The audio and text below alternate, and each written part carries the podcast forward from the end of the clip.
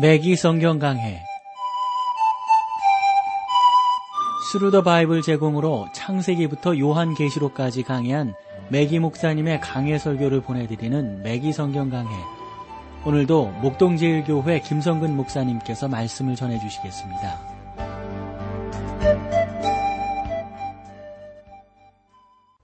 청취자 여러분 안녕하셨습니까? 매기 성경 강해 자 오늘도 여러분들을 요한 1서 3장 7절 말씀으로 모시겠습니다.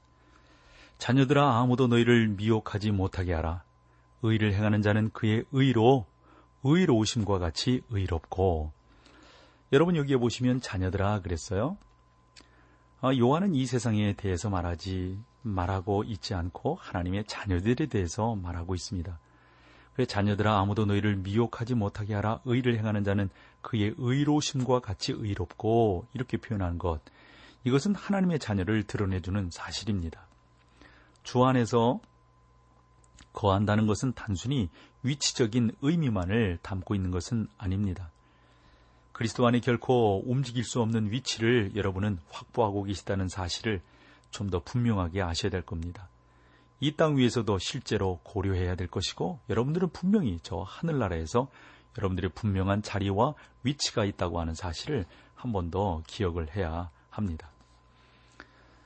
어, 저는 저에게 아내와 같이 말했던 그 아주 귀한 어떤 그 사람이 있습니다. 그래서 한 젊은이가 이야기를 나눈 적이 있다고 그래요. 그래서 목사님은 어, 당신의 성경 공부 어, 어떤 그 방송을 이제 그 사람이 이제 계속 제 성경 공부 방송을 이제 들어왔다는 거죠. 그래서 당신은 나를 도와줄 수 있으라고 생각합니다. 나는 알코올 중독자인데 나는 수년 전에 그리스도를 영접했으며 술을 마시지 않고 오랫도록 지낼 수 있었습니다. 그런데 나도 모르게 술고래가 되어버렸습니다. 나는 나 자신이 싫습니다. 이 잘생긴 젊은이는 울면서 말하기 시작을 했다고 그래요. 나는 마침내 내가 계속 술을 마신다면 직업을 잃을 수밖에 없음을 알았습니다. 나는 하나님의 자녀이기 때문에 술을 마시기를 원치 않았습니다. 내가 그리스도를 영접했으므로 하나님의 자녀가 아니라는 말을 하지 마십시오.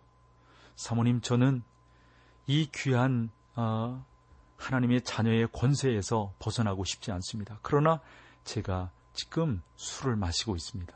어찌하면 좋겠습니까? 저에게 구원이 있을까요? 그래서 우리는 그에게 말을 해 주었죠. 구원이 있습니다. 왜 형제에게 구원이 없다고 말을 하십니까?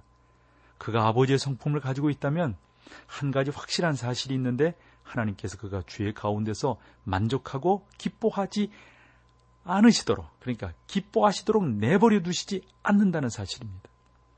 그는 아주 불행한 젊은이였습니다. 저는 그에게 이렇게 말을 했습니다. 형제가 넘어질 때마다 하늘의 아버지께 나아가 당신의 행한 바를 아뢰십시오. 다시는 하나님을 욕되지 않게 어, 살려고 노력을 하십시오. 라고 말을 했었습니다. 하나님께서 당신을 구원해 주실 날이 분명히 올 것입니다. 라고요. 이것은 여러분들과 함께 나누는 것이 특징적인 사람의 경우만 그리스도를 고백하고 죄의 습관에 얼매 있는 죄의 가운데 어, 빠지게 되고 뭐 나오게 되고 이런다는 상투적인 소설이 아닙니다. 하나님께서는 그를 구원하시며 또한 그를 온전한 가운데로 인도해 주실 것입니다. 저도 제가 여기서 말하고 있는 것은 사실들을 알고 있는 그러한 귀한 은혜에서 말씀을 드리는 겁니다. 젊었을 때 하나님께서는 매우 놀라운 방법으로 나의 생활 속에 개입해 주셨습니다. 그것은 얼마나 얼마나 감사한지 아마도 하나님의 은혜가 아니었다면 저는 시골에서 농사를 짓거나 또 배를 타거나 아마 그렇게 했을 거예요. 그것이 나쁘다고 하는 것이 아니라 그렇다면 저에겐 꿈이 없었다 하는 것을 말씀을 드릴 수가 있겠죠. 그러므로 하나님께서 인도해 주셨고 하나님께서 붙들어 주셨다고 하는 사실을 누가 여러분 부인하고 누가 여러분 그것을 의심할 수 있단 말입니까? 아무도 없습니다. 8절로 가보실까요? 죄를 짓는 자는 마귀에 속하나니 마귀는 처음부터 범죄함이라. 하나님의 아들이 나타나신 것은 마귀의 일을 멸하려 하심이니라. 여러분 여기서 죄를 짓는 자는 마귀에 속하나니 우리는 마귀가 모든 죄의 근원이라는 사실을 인정해야 합니다. 그는 이 세상의 죄가 들어오게 한 장본인입니다. 그는 우리의 처음 조상을 죄로 유혹했던 자입니다. 여러분과 내가 오늘날 죄악된 본성을 가지고 있는 것도 그건 다른 것이 아니라 마귀 때문입니다. 죄를 짓는 자는 마귀에 속하나니 예수님께서 당시의 종교 지도자들에게 요한복음 8장 44절에서 이렇게 말씀하신 것을 우리가 기억해야 되겠죠? 너희는 너희 아비 마귀에서 났으니 너희 아비의 욕심을 너희도 행하고자 하느니라. 흥미있는 사실은 우리가 우리 아버지를 닮았다는 사실입니다. 마귀가 여러분의 아버지라면 여러분은 마귀처럼 행할 것이죠. 여러분의 아버지가 하늘의 아버지시라면 여러분은 그의 성품을 가지고 그분을 닮아갈 것입니다. 마귀는 처음부터 범죄합니다. 마귀는 처음부터 범죄했으며 지금까지 계속 죄를 범하고 있습니다. 그는 하나님께 반역했습니다. 하나님의 아들이 나타나신 것은 마귀의 일을 멸하려 하심인 거죠. 오직 예수 그리스도만이 여러분을 그러므로 진정으로 구원할 수가 있어요. 저는 도와줄 수 없기 때문에 저에게 도움을 구하는 것은 아무런 소용이 없는 것이죠. 그러나 예수님은 위대한 의사이십니다. 선생이십니다. 상담가이세요. 인도자이십니다. 그분이 여러분의 문제를 기꺼이 해결할 겁니다. 그러므로 여러분들이 문제를 그분께 가지고 가서 말씀드리는 것이 무엇보다도 중요합니다. 우리 주 예수 그리스도께서는 세상 죄를 위하여 죽으셨습니다. 세례 요한은 요한 복음 1장 29절에서 이렇게 외쳤거든요. 보라, 세상 죄를 지고 가는 하나님의 어린 양이로다. 그분은 죄의 형벌을 짊어지셨습니다. 여러분은 그리스도를 신뢰했으므로 여러분의 죄가 가려진 것이며 여러분은 그리스도 안에서 구원받은 것입니다. 여러분의 죄는 그리스도를 신뢰하고 있는 동안은 결코 다시 주님 앞에 드러나지 아니할 것입니다. 요한은 여기에서 주 예수님께서 우리의 죄를 처리하셨을 뿐만 아니라 우리의 죄들까지도 처리하시기 위하여 나타나셨다라고 말했어요. 그래서 그에게는 죄가 없다고 선언하고 있는 거죠. 이러므로 대제사장은 우리에게 합당하니 거룩하고 악이 없고 도름이 없고 주에서 떠나 하늘에 계시고 하늘보다 높이 드신 자라고 시브리스 7장 26절에서 말씀하고 있잖아요. 그러나 주님은 인간이셨으며 죄 값을 담당하기 위해 제물로 죽으셨습니다. 그러나 요한은 본장에서 그가 우리 죄를 없이 하려고 나타나신 바 되었다고 말하고 있어요. 여기에서 우리의 라는 표현은 보다 더 나은 사본에는 없는데요. 단지 죄를 없이 하기 위해서 나타나신 바 되었다라는 표현으로 우리가 읽으면 될 것입니다. 즉 모든 신자들의 죄를 없이 하신다는 겁니다. 다시 말하면 여러분과 제가 그리스도인의 생활을 할 수 있도록 하기 위하여 죽으셨다는 거죠. 이러한 사실은 우리들을 4절로 24절에서 다루고 있는 주제로 인도합니다. 그러니까 모든 신자들에게는 두 가지 본성이 있다는 사실이죠. 이것은 사도 바울이 로마서 7장에서 상세하게 말하고 있는 사실과 같습니다. 바울은 로마서 7장 19절에서 이렇게 말을 했습니다. 내가 원하는 바 선은 하지 아니하고 도리어 원치 아니하는 바 악을 행하는도다. 새로운 성품은 선을 행하기 원하지만 옛 성품이 자꾸 끌어내립니다. 옛 성품은 하나님을 섬기지 못하고 하나님께 반역하는 것입니다. 바울은 계속해서 로마서 8장 7절로 8절에서 말합니다. 육신의 생각은 하나님과 원수가 되나니 이는 하나님의 법에 굴복치 아니할 뿐 아니라 할 수도 없습니다. 육신이 있는 자들은 하나님을 기쁘시게 할 수 없는 자라고 거듭나기 전까지는 하나님을 기쁘시게 할 수 없다고 분명하게 선언하고 있죠.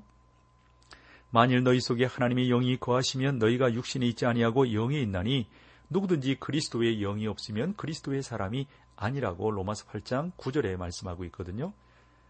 우리가 거듭난 신자들에 대해서 말하고 있는 사실을 분명히 밝혀야 합니다. 명목적인 그리스도인이나 교인들 또 세례받은 사람들 그리고 의식에 참여하는 사람들에 대해서 말하고 있는 것이 아닙니다. 우리는 거듭난 사람들에 대해서 말하고 있는 것입니다. 외적인 것, 뭐 어떤 자격증 같은 거 이건 사실 그렇게 중요하지 않다고요. 그리스도 안에서 중요한 것은 내적 변화입니다. 즉 예수님께서는 마귀의 일을 멸하시고 나타나신 바 되시고 그래서 여러분과 제가 하나님을 위하여 살 수 있도록 그 길을 인도 역사해 주셨습니다. 자, 여기서 우리 찬송 함께 하고 그리고 계속해서 이제 3장 9절 말씀으로 여러분들을 모시겠습니다.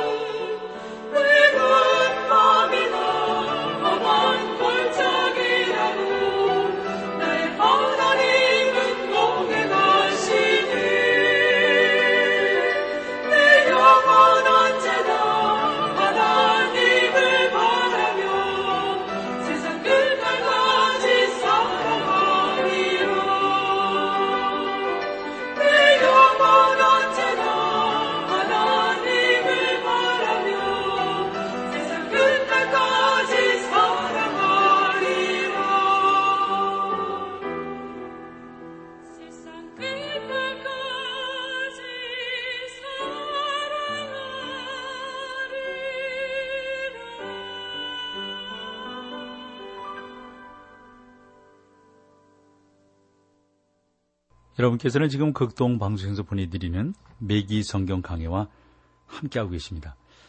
자, 이제 3장 9절 말씀으로 가보실까요? 하나님께서 난자마다 죄를 짓지 아니하나니 이는 하나님의 씨가 그의 속에 거함이요 저도 범죄치 못하는 것은 하나님께로 났음이니라. 여러분 여기서 하나님께로 난 자마다 그랬는데 우리는 새로운 탄생에 관해서 말하고 있습니다.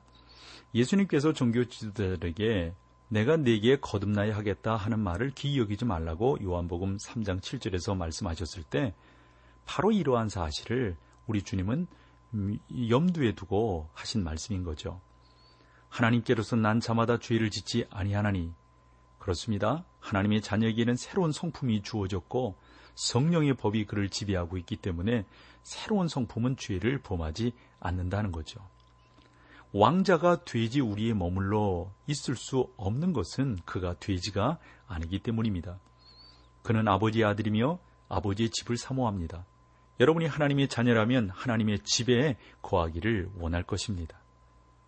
하나님께로서 난 자마다 죄를 짓지 아니하나니 불행하게도 이 구절은 잘못된 인상을 우리에게 주고 있어요. 여기서 말하는 사상은 한 가지 죄의 행위가 아니라 죄 가운데 살지 않는다는 사실입니다. 요한은 2장에서 이렇게 말한 바 있습니다. 만일 누가 죄를 범하면 아버지 앞에서 우리에게 대언자가 있으니 그러니까 신자들이 죄를 범했을 경우를 말하는데 요한은 우리가 죄 가운데 살지 않는 것이 하나님의 뜻이라고 분명하게 밝혀주고 있거든요. 예를 들어 요한 1서 2장 1절에서 나의 자녀들아 내가 너희를 이것을 너희에게 쓰면 너희로 죄를 범치 않게 하려 함이라 만일 누가 죄를 범하면 아버지 앞에서 우리에게 대언자가 있으니 곧 의로우신 예수 그리스도시라. 여러분, 죄는 하나님의 뜻에 배치되는 모든 것을 말합니다. 그러나 죄가 우리 생활 가운데 들어올 때 아버지 앞에서 우리에게 대언자가 있다고 요한일서 1장 9절은 말씀하고 있는 것입니다. 만일 우리가 우리 죄를 자백하면 저는 미쁘시고 이로사 우리 죄를 사하시며 모든 불의에서 우리를 깨끗게 하실 것이요. 요한은 여기에서도 신자들에게 말하고 있습니다. 그러므로 요한이 하나님께로서 난 자마다 죄를 짓지 아니하나니라고 말한 것은 새로운 성품은 결코 되지 우리 가운데서 살 수 없다는 사실을 의미하고 있는 것입니다. 이러한 은혜가 우리가 하나님 앞에서 온전한 가운데로 나가게 되는 것이죠. 이는 하나님의 씨가 그의 속에 거함이요. 여러분이 하나님의 자녀라면 거룩한 성품을 가질 것입니다. 저도 범진치 못한 것은 여러분 이것은 그가 하나님으로부터 났기 때문입니다. 요한은 실질적이고 참된 것에 대해서 이야기합니다. 요한은 교회 앞에 가서 엎드려 몇 방울의 눈물을 떨어뜨리는 고백에 대해서 말하고 있지 않습니다. 문제는 여러분이 하나님으로부터 출생하였는가 하는 것이죠. 저는 성도의 영원한 보증을 믿지만 가짜 신자들의 보증은 믿지 않습니다. 우리는 마땅히 자신들의 생활을 살펴보아야 합니다. 우리는 우리가 믿음 가운데 있는지 어떤지를 살펴보아야 하는 것이죠. 여러분은 참으로 하나님의 자녀입니까? 여러분은 하나님의 일들을 사모합니까? 여러분 이것이 중요합니다. 어떤 사람들은 뭐 잘못된 일을 하면서 아, 나는 하나님의 자녀다. 나는 하나님 앞에서 살아가고 있다. 뭐 이렇게 표현하는 사람들이 있는데 여러분 그것이 얼마나 잘못된 가문이설입니까? 우리가 온전한 모습으로 나아가고 온전히 하나님을 찬양하는 것이 무엇보다도 중요합니다. 그가 하나님의 자녀라면 정말 하나님의 자녀라면 죄를 버릴 것입니다. 당자는 돼지 우리 속에서 머물러 살지 않을 것이기 때문이죠. 그가 내가 일어나 나의 아버지께로 가리라고 말하는 날이 올 것입니다. 그 아버지는 돼지 우리 근처에 계시지 않고 아주 멀리 떨어져 계십니다. 하나님께로서 난 자마다 죄를 범치 않습니다. 우리가 새로운 성품을 받았을 때에도 옛 성품을 상실하는 것이 아닙니다. 이것이 문제입니다. 로마서 7장 24절에 보면 바울이 오호라 나는 공고한 사람이로다 누가 나를 이 사망의 몸에서 건져내려고 외쳤던 것은 무리가 아닌 것이죠. 오직 하나님의 영만이 여러분들을 구원하실 수 있습니다. 여러분이 무력하고 소망이 없다는 사실을 깨닫고 죄가 여러분을 얽매며 기쁨을 앗아가고 비참하게 만들 때 하나님께서 여러분을 구원하시기 원하신다는 사실을 말씀해 드리고 싶습니다. 여러분이 그 죄에서 벗어나고 참으로 주님을 섬기기 원한다면 주님께서도 여러분을 가까이 하실 것입니다. 이는 하나님의 씨가 그의 속에 거함이요. 저도 범죄치 못하는 것은 하나님께로서 났습니다. 자, 이제 10절로 가보실까요? 그러므로 하나님의 자녀들과 마귀의 자녀들이 나타나나니 무릇 의를 행치 아니하는 자나 또는 그 형제를 사랑치 아니하는 자는 하나님께 속하지 아니하리라. 이러므로 하나님의 자녀가 마귀의 하나님의 자녀들과 마귀의 자녀들이 자신을 좀 더더 더, 어, 나타내야 할 필요가 있다고 생각을 합니다. 왜냐하면 하나님의 많은 자녀들이 다른 데 속해 있는 것처럼 보이고 또는 고아처럼 보이기 때문에 그렇습니다. 여러분 이 세상에는 두 가지 가족이 있습니다. 하나님의 보편적 구성과 인간의 보편적 형제를 가르치는 또 교훈은 저주받아 마땅한 이단이라고 생각합니다. 성경은 하나님께로서 하나님께서 모든 사람을 자기 자녀로 간주하신다고 가르치지 않습니다. 예수님께서도 종교 지도자들에게 그렇게 말씀하셨잖아요. 너희는 너희 합이 마귀에게 속하였고 라고 요한복음 8장 44절에서 말씀하셨어요. 어떤 사람은 그리스도인과 불신자가 결혼해서는 안 되는 이유를 이렇게 설명했습니다. 신자가 마귀의 집안과 결혼하게 되면 장인어른과 충돌할 것이기 때문입니다. 이것은 얼마나 나름대로 우리가 되새겨 봐야 될 말씀인지 모릅니다. 이 세상에는 하나님의 자녀와 마귀의 자녀가 있을 뿐입니다. 요한은 하나님의 자녀임을 나타내주는 두 가지 사실이 있다고 말합니다. 하나님께서는 우리의 마음을 아시고 우리가 거듭났는지 그리고 그 자녀인지를 아십니다. 그러나 우리의 이웃은 모릅니다. 우리의 이웃이 우리가 하나님의 자녀인 것을 알 수 있으려면 우리가 하나님의 생명을 보여주어야 합니다. 그것은 반드시 말로 표현될 필요는 없지만 우리의 생활을 통해서 잘 나타나야 되는 것이죠. 삶이 증거되지 않는 그러한 삶, 신앙이라고 하는 것은 참으로 약하기 때문에 그렇습니다. 저는 신자에게 두 가지 성품이 있다는 사실을 보여주는 아주 명백한 실예를 아, 정말 듣고 있습니다. 어, 요 내용은 메기 목사님이 당신이 사역하던 그 삶의 현장 속에서 하신 말씀을 그대로 제가 인용해 보면. 이렇습니다. 메기 목사님께서 이곳 캘리포니아에 있는 어떤 목장에서 살고 있을 때라고 그래요. 어떤 부인이 자기 이웃에게 이렇게 물었다고 합니다. 당신은 메기 목사님께 캘리포니아에서 목장을 소유하고 있다는 사실을 아십니까? 나는 가난한 설교자가 목장을 가질 수 있다는 사실에 놀랐습니다. 그 이웃 사람은 웃으면서 이렇게 말했습니다. 왜 그 사람의 말을 주의 깊게 듣지 않았습니까? 그는 그 목장이 얼마나 큰 것인지 이야기해 주었습니다. 그래서 나는 당신에게 나의 목장은 넓이가 72피트의 길이가 123피트라고 말해 주었습니다. 그 목장 한가운데 이 메기 목사님의 집이 있었던 것이죠. 나는 여러 가지 나무를 가지고 있었습니다. 세 그루의 오렌지 나무, 한 그루의 귤나무, 한 그루의 레몬나무, 한 그루의 야자나무 등입니다. 또 살구나무, 무화과나무 그리고 여러 개의 사과나무가 있었습니다. 굉장한 목장입니다. 저는 과일을 좋아하며 그 목장에서 나와 구경하기를 좋아합니다. 내가 집에 머물러 있을 때에는 거의 없습니다. 날마다 그 모든 나무를 들여다보면서 마당을 몇 바퀴씩 돕니다. 메기 목사님은 또한 메마른 땅에 자라고 있는 네 그루에 이 아보가도 나무가 있었는데 목사님은 그것들을 아주 훌륭한 여러 가지 아보가드로 키워주고 있었던 것이죠. 그는 여러 면에서 어, 어, 여러 면에서 아주 귀하게 이러한 부분들을 키워냈던 것입니다. 또, 또 그 나무들을 잘 키우면서 이 접붙임도 해가지고 그 나무 가운데서 더 귀한 것들을 일구어냈던 것이죠. 그러므로 저는 이 예화를 들으면서 성도 여러분들에게 이렇게 말씀드릴 수 있어요. 마치 그 아보가도 나무와 같다 하는 것입니다. 여기 목사님에게는 두 가지 성품이 있었습니다. 아주 낮은 수준에 있는 성품을 가지고 있었고 모든 사람에게 그러한 옛 성품이 있다고 하는 것을 이메기 목사님은 드러내고 있는 것이죠.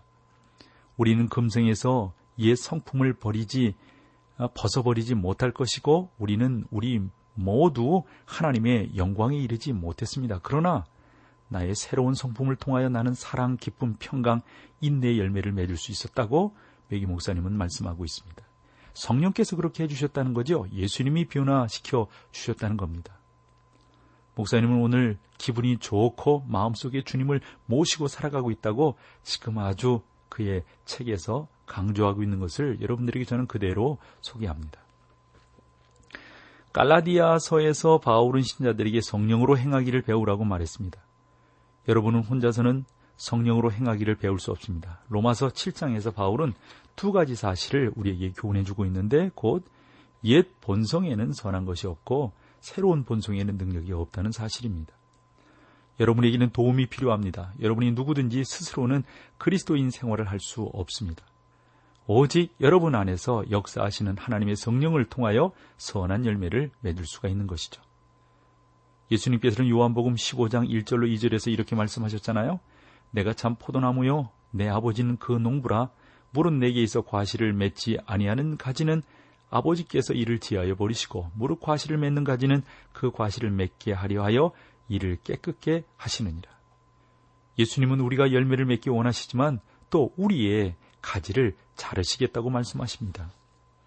메기 목사님께서 그 아가보도 나무를 접붙였을 때 보다 더 훌륭한 열매를 맺었다고 했는데 하나님께서는 더 좋은 열매를 맺게 하시려고 우리의 가지를 자르시겠다 하는 겁니다. 우리는 종종 옛 본성으로 열매를 맺기도 합니다. 그것은 육신의 일이고 또 우리에게는 자랑할 것이 전혀 못 되는 것이죠. 이러므로 하나님의 자녀들과 마귀의 자녀들이 나타난나니 여러분은 열매를 그들을 열매로 그들을 구별할 수 있을 것입니다. 이러므로 그의 열매로 그들을 알리라고 마태복음 7장 20절에 하신 하나님의 말씀이 그대로 맞아 들어가는 것이죠.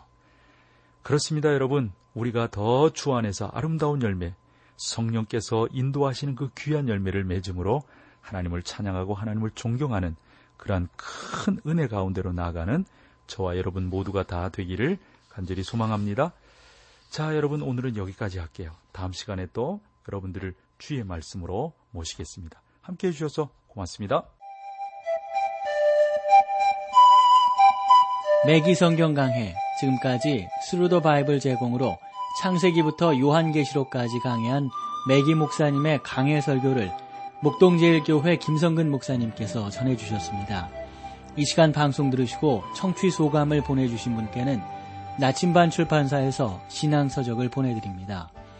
청취 소감을 남겨주실 분들은 극동방송 홈페이지에 매기 성경 강해로 들어오셔서 사연을 남겨주시거나 문자로 참여하실 분들은 한 통에 50원의 유료 문자 샵 1069, 샵 1069번으로 보내주시기 바랍니다.